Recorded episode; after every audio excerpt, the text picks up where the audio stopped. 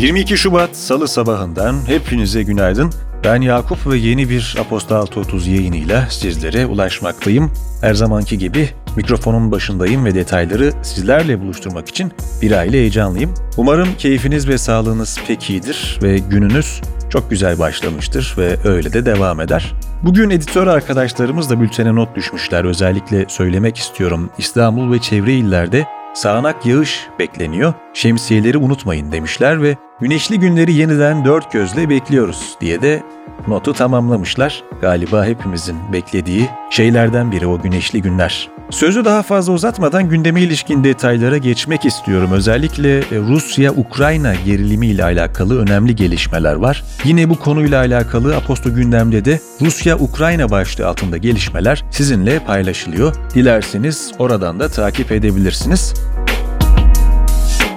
Şu anda dinlediğiniz bülten mükellef destekleriyle ulaşıyor. Bireysel girişimcilerin şirket kurma ve sonrasında girişimlerinin ihtiyacı olan tüm finansal süreçleri yönetebildikleri bir online platform olan Mükellef, İngiltere'de şirket kurmak isteyenleri bültene davet ediyor. Detaylar ve daha fazlası için bültene göz atmayı unutmayınız. Girişte de sözünü ettiğim gibi bugün 22 Şubat Salı. Gündeme ilişkin detaylar şimdi Aposto 6.30 farkıyla sizlerle. Keyifli dinlemeler.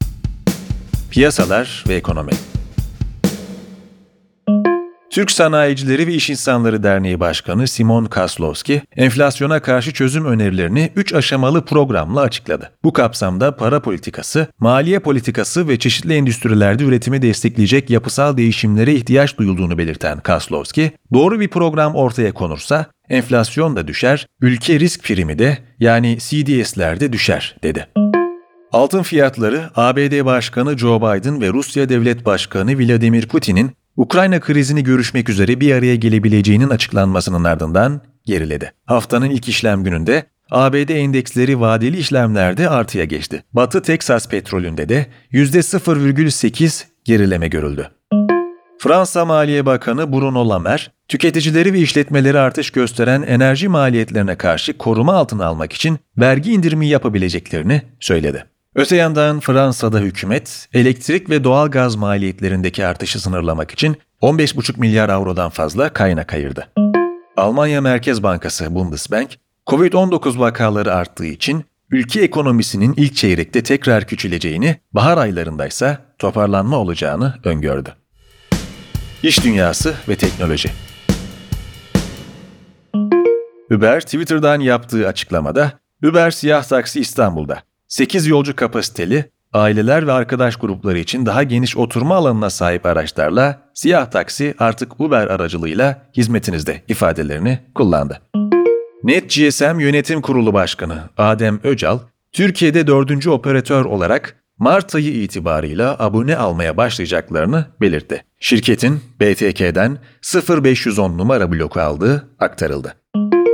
OpenSea'ye düzenlenen siber saldırının detayları açıklandı. Saldırıda 254 tokenin çalındığı ve 32 kullanıcının hedef alındığı belirtilirken çalınan tokenlerin değerinin yaklaşık 1,7 milyar dolar olduğu bildirildi. Eski ABD Başkanı Donald Trump'ın sosyal medya girişimi Truth Social, App Store'da kullanıcılara sunuldu. Bazı kullanıcıların fazla talep nedeniyle hesap açmak için bekleme listesine alındığı belirtildi. Truth Social'ın proje lideri Devin Nunes, uygulamanın Mart sonuna kadar tamamen yürürlüğe gireceğini söyledi.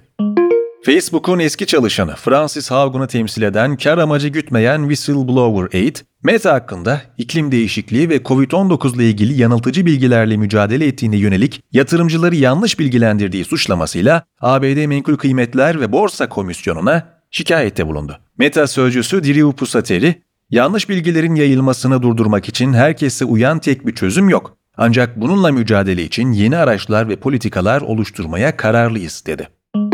Twitter, Çin'de düzenlenen olimpiyatlarla ilgili propaganda yapan 3000 hesabı askıya aldı. Şirketin sözcüsü, bu hesapların platformu manipüle ettiği ve spam politikasına uymadığını belirtti. New York Times ve ProPublica hesapların Çin hükümetinin gönderilerini paylaştığını ve benzer söylemlerde bulunduklarını, ülkedeki insan hakları ihlallerine rağmen olimpiyatlarla ilgili iyimser tablo çizmeye çalıştıklarını aktardı.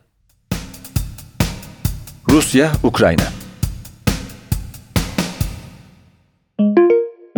Rusya Devlet Başkanı Vladimir Putin, Ukrayna'nın Rusya destekçilerinin ağırlıkta olduğu Donbas bölgesindeki Donetsk ve Luhansk'ı tanıma kararı aldığını açıkladı. Gerçekleştirilen olağanüstü güvenlik konseyinin ardından konuşan Putin, modern Ukrayna'nın mimarı Lenin'dir dedi. Ukrayna'nın gerçek bir ulus olmadığını savunan Putin, Ukrayna'nın NATO birliğine kabulü Rusya'ya güvenlik tehdididir dedi. Rusya-Ukrayna gerilimiyle alakalı neler olduğuna gelin birlikte göz atalım. Rusya, dün Ukrayna tarafından sınırına 150 metre mesafedeki bir karakolunun vurulduğunu açıkladı. Rusya merkezli haber ajansı Interfax saldırıda can kaybı yaşanmadığını bildirdi. Rusya ordusu da sınırı geçmeye çalışan 5 Ukrayna vatandaşı sabotajcının öldürüldüğünü duyurdu. Ukrayna karakola saldırı iddiasını reddederek gerginliği alevlendirmek için yapılan sahte haberler olarak nitelendirirken sınır ötesine sabotajcı gönderilmediğini vurgulayıp bu açıklamayı da yalanladı. Tüm bu gelişmelerden sonra Ukrayna'nın Birleşmiş Milletler Güvenlik Konseyi'ne acil toplanma çağrısında bulunduğu bildirildi. Ukrayna'nın Donbas bölgesindeki Donetsk ve Luhansk'ın yöneticileri Rusya Devlet Başkanı Vladimir Putin'e halk cumhuriyetlerinin bağımsız ülkeler olarak tanınması çağrısında bulundu. Ukrayna Savunma Bakanı Oleksiy Reznikov, Rusya birliklerinin geri çekildiğini veya sayılarının azaldığını görmüyoruz açıklamasını yaptı. Avrupa Birliği Dışişleri Bakanları, Ukrayna için iki taksitte ödenmesi kararlaştırılan 1 milyar 200 bin avroluk kredi destek paketini onayladı. Belarus Savunma Bakanlığı, Ukrayna'nın doğusunda durumun kötüleşmesi ve sınırlardaki askeri faaliyetlerin artması nedeniyle Rusya ile yapılan ortak tatbikata devam edileceğini açıkladı. Fransa Cumhurbaşkanı Macron'un girişimiyle ABD Başkanı Joe Biden ve Rusya Devlet Başkanı Putin'in Ukrayna konulu bir zirvede görüşmeyi kabul ettiği bildirildi. Biden görüşme için Ukrayna'nın işgal edilmemesi şartını koşarken Rusya'dan yapılan açıklamada zirve fikrinin henüz olgunlaşmadığı belirtildi. Tanıma kararının görüşmeyi nasıl etkileyeceğinin henüz belirsiz olduğu belirtildi. Politika Tutuklu iş insanı Osman Kavala'nın yargılandığı, birleştirilen Gezi Parkı ve Çarşı davalarının 5. duruşması İstanbul 13. Ağır Ceza Mahkemesi'nde görüldü. Mahkeme, Kavala'nın tutukluluğunun devamına, Çarşı ve Gezi Parkı davalarının ayrılmasına karar verdi. Konuyla ilgili AB'den de tepki gecikmedi. Avrupa Parlamentosu Türkiye raportörü Nando Sanchez Amor, Avrupa İnsan Hakları Mahkemesi kararına rağmen Kavala'nın serbest kalmamasının Türkiye'nin itibarına zarar verdiğini ve Türkiye'nin bunun sonuçlarından kaçamayacağını söyledi. Öte yandan eski HDP eş genel başkanı Selahattin Demirtaş'a 2015'te bir konuşmasında Cumhurbaşkanı Erdoğan'a hakaret ettiği iddiasıyla açılan davada verilen 3 yıl 6 ay hapis cezası oy çokluğuyla onandı. CHP lideri Kemal Kılıçdaroğlu, geçtiğimiz günlerde bir araya geldiği 5 muhalefet liderinin kendisine Cumhurbaşkanı adaylığı teklif etmesi halinde kabul edeceğini söyledi. Kılıçdaroğlu, Büyükşehir Belediye Başkanları Mansur Yavaş ve Ekrem İmamoğlu'nun görevlerine devam edeceğini vurguladı. Marmara Üniversitesi Anadolu Hisarı Kampüsü öğrencileri 122 bin metrekarelik kampüslerinin Boğaziçi Üniversitesi'ne devredilmesine yönelik kampüsümüzün elimizden alındığını başka bir üniversitenin kayyumundan öğreniyoruz. Üniversiteler kayyum rektörlerin oyuncağı değildir. Kayyumların kararını tanımıyoruz açıklamasını paylaştı. KKTC'de Ulusal Birlik Partisi lideri Faiz Sucuoğlu, Ulusal Birlik Partisi, Demokrat Parti ve Yeniden Doğuş Partisi'nden oluşan koalisyon hükümetinin Cumhurbaşkanı Ersin Tatar'dan onay alarak kurulduğunu açıkladı. Etiyopya, Nil Nehri'nin bir kolu üzerinde inşa edilen barajdan elektrik üretimine başladı. Afrika'nın en büyük hidroelektrik projesi olduğu belirtilen, su tedariği konusunda endişeli olan Mısır ve Sudan projeyi kınadı. Nijer'in Maradi bölgesi valisi Çebu Abu Bakar, Nijerya ordusunun silahlı çeteleri hedef alarak düzenlediği hava saldırısında kaza sonucu 7 çocuğun hayatını kaybettiğini, 5 çocuğun yaralandığını açıkladı. Çocukların bölgede muhtemelen oyun oynadığını söyleyen Abu Bakar, olayla ilgili soruşturma başlatıldığını belirtti. Spor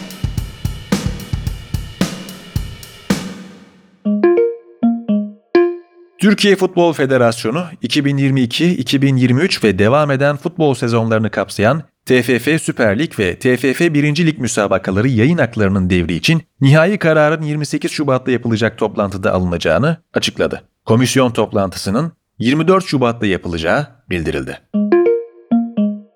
NBA All-Star 2022'yi LeBron James'in takımı kazandı. Final maçında James'in takımı Kevin Durant'in takımını 163'e 160 yendi. Öte yandan Stephen Curry 50 sayı ve 16 üçlükle All-Star rekorunu kırdı. Rio Open'ı kazanan Carlos Alcaraz, tarihin en genç ATP 500 şampiyonu oldu. Alcaraz, finalde rakibi Diego Schwartzman'ı 6-4 ve 6-2 ile geçti.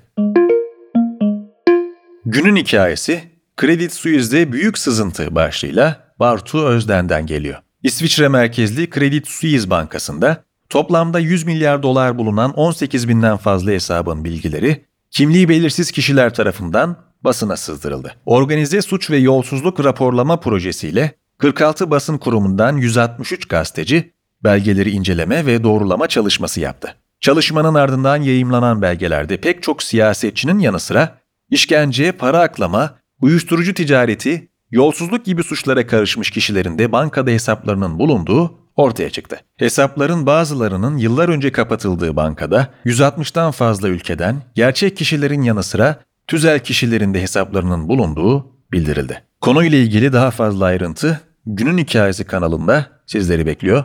Göz atmayı unutmayınız.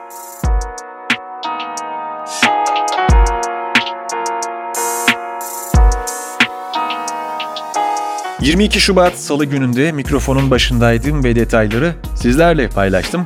Ben Yakup. Hepiniz için güzel, sağlıklı, keyifli bir gün diliyorum. Perşembe günü tekrar mikrofonda olacağım. O vakte kadar kendinize iyi bakın. Sağlığınızı ihmal etmeyin lütfen. Görüşmek üzere. Hoşçakalın.